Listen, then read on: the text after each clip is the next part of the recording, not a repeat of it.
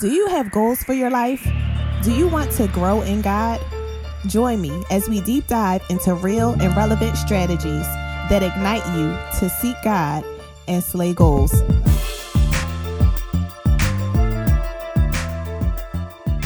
Hey, y'all. Get ready for a discussion about life, business, relationships, and more, all from a biblical perspective. And I'm your host, Felicia L. Henry.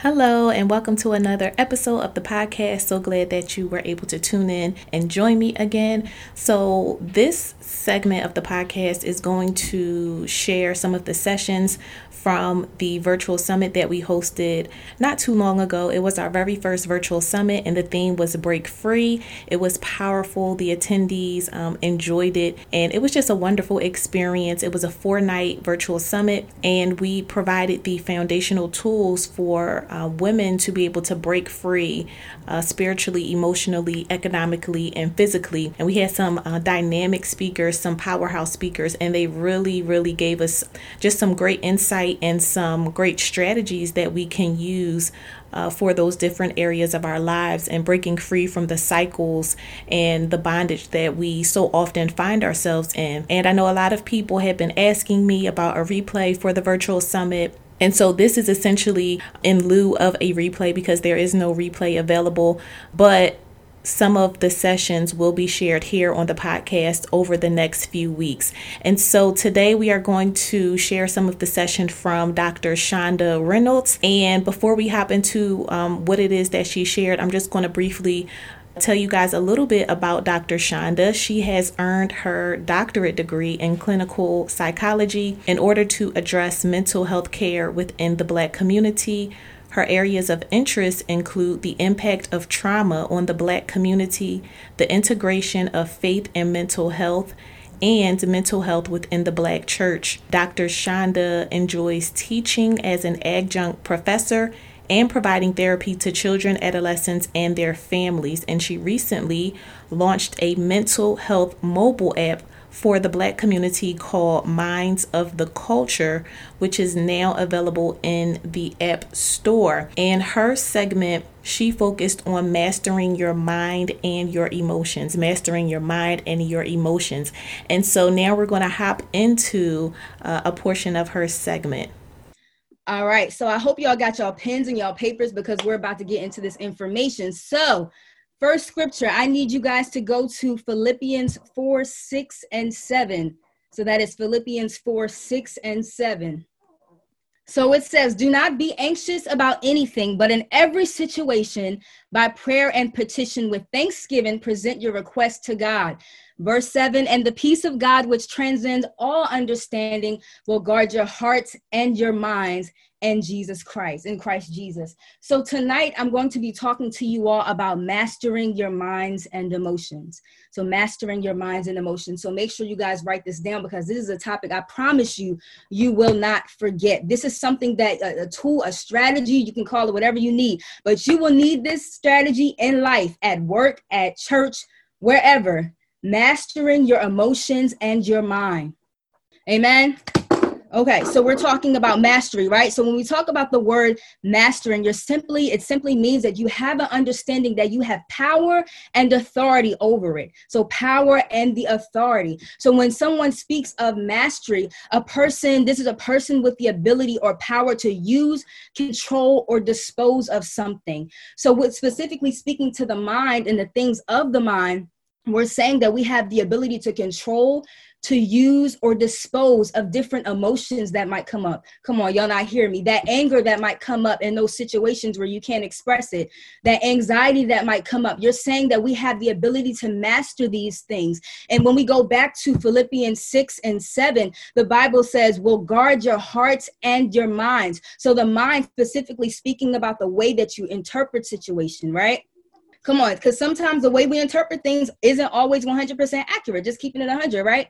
the way we interpret every situation is not always 100% accurate. Sometimes the way that we the ways in which we interpret situations is based on our emotions. And i'll give you an example. So so let's say for instance you're at the mall and you see your best friend right? She's at the food court. Y'all make eye contact. She doesn't speak to you.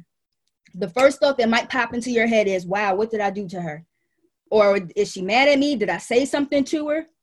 When that's not necessarily 100% accurate what if your friend just didn't see you? She didn't have her contacts in that day. Come on i know this information is hidden. Sometimes the way in which we perceive situations is not always accurate. That's why we have to be in a constant state of frequently renewing our mind. This is a process y'all. This isn't something that everybody has mastered yet. That's why it's so important for us to really take these scriptures and really understand it because the bible says he will guard your hearts and your minds. Again, the mind speaking of interpretation and your heart speaking of that emotional state, right? So, minds and your emotions are two different things.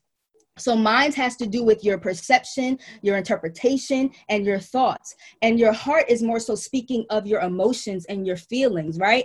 So, at the end of the day, as believers, we need to be guarding these things because just because we're believers doesn't mean that the enemy will try will, won't try to permeate our thoughts, to permeate our mind, to permeate our emotions, right? So coming in and whispering those negative thoughts to you like who do you think you are? Standing up in church, giving a word like you somebody, like you anointed. Who do you think you are? Whole time you think those thoughts are your own, right? That's because you haven't learned that you have mastery over your thoughts. Just because a thought comes to mind doesn't mean that it's yours. And we're going to get into that. Is this information blessing you? Because it's blessing me. Amen. so we're mastering again our minds and our emotions. So many of you are probably in situations right now simply because you have not learned the art of mastering your emotions and your mind. So when I speak of mastering your emotions in your mind again, so when we talk about emotions, it's natural for us to get angry. It's natural for us to feel anxiety, right? Those are basic, fundamental human emotions. It's natural. But does that mean we have to succumb to it?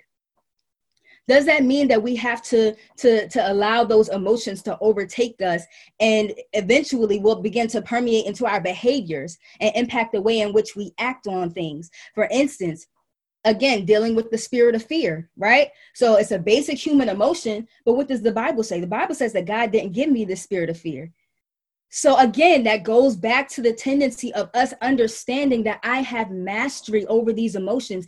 It doesn't mean that you won't experience the emotion. It just means that you have the ability to control it. But instead, we have a lot of people in 2020 who allow their emotions to control them. That's why a lot of people are in toxic relationships because they allow those emotions to get the best of them. That's why they're in a lot of debt. People buy things off of emotions. That's why people have gotten fired from their jobs. They may have slipped up and said something to somebody at work or their or their uh, supervisor, all because they were in a state where they did not allow themselves to master their emotions. So again, we're speaking of those significant emotions such as I see y'all hand claps, uh, the, the anger and anxiety and fear, um, emotions like jealousy, guilt, right? All these different things again are emotions that you have mastery over, and we really need to start practicing this. So we must learn that we have power over our minds. So write that down. We must learn that we have power over our minds. So many of us don't understand the power that our minds have, right? So our minds are very powerful, don't get me wrong. The Bible says, as a man thinketh, so is he, right?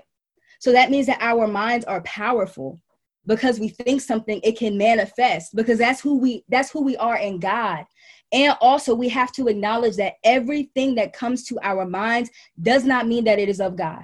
That's why we really have to get to the point where we're understanding that because I'm a child of God, I must learn how to master my emotions in a godly way. So when we're thinking of the mind, the mind has three functions. And I believe I stated this already, but the mind has the ability to think, the mind has the ability to perceive and interpret. So if you think about it, you're thinking about the the ability to do all these different things from the mind level. Uh, think about like if you're a person who constantly is in a negative state you allow your mind to stay in a negative state, right? That means that your thoughts are going to be negative. That means that the way you perceive situations are going to be negative, And that means that your interpretations of situations are going to be negative. And it's so important for us to understand that. So we are manifestations of the ways that we think. So again, that goes back to me saying if we're the type of person who negatively thinks about situations and thinks about like, oh, why she didn't speak to me today or, you know, why that person look at me like that today, we're going to constantly put ourselves in a negative state emotionally because our thoughts, our emotions, and our behaviors are all interconnected. And that's why it is so important for us to be able to know how to master our emotions, to really get into this thing. Am I helping somebody? This is not a new concept in the Bible.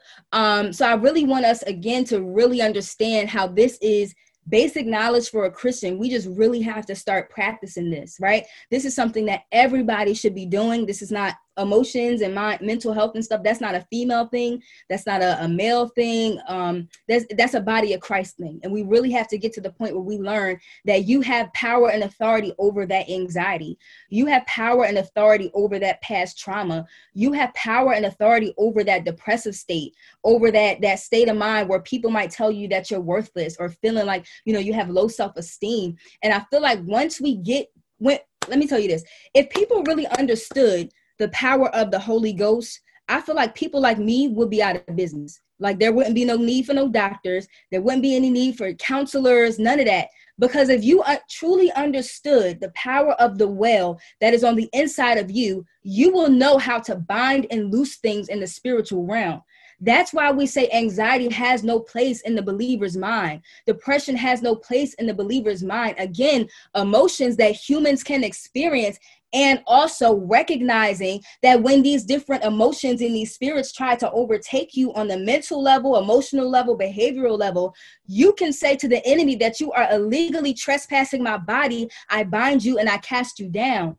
So that's why it's so important for us again to really understand this because we we again we're believers and we believe that you know as believers, we don't accept depression. We don't accept these different things, but it doesn't make us exempt to experiencing them at all.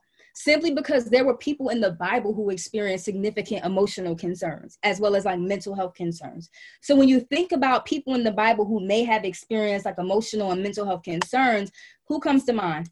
Yes, a lot of David's songs came from an emotional place, right? David was definitely somebody who exhibited depressive symptoms. Like being a clinician, going back and reading about the things that he was reporting, he talked about being in great agony, crying and groaning on a nightly basis to the point where he was in despair. Um, he talked about this in Psalm 6 and 6, if you want to go back and read it. But David was somebody who experienced depressive symptoms. So if David, King David, praising David, danced out of his clothes, David can experience those depressive symptoms, then does that mean that we can't? No, we're like we're not above that. It doesn't mean that it won't try to come and attack you. It just means that you have power and authority over it. Even thinking about Saul, right? So Saul in the Bible, uh, in First Samuel 16 and 14, it says that the Lord allowed Saul to be tormented with an evil spirit. And when you look at the evil spirit um, when you look at it in the new living translation uh, it's interpreted as depression and anxiety so Saul wasn't just being tormented by any any old spirit. This was depression and anxiety that Saul was, was experiencing at that time. And what did he do? He knew that the presence of God or David knew that the presence of God had mastery over those symptoms. And so when David started to play, depression and anxiety had no other choice but to leave.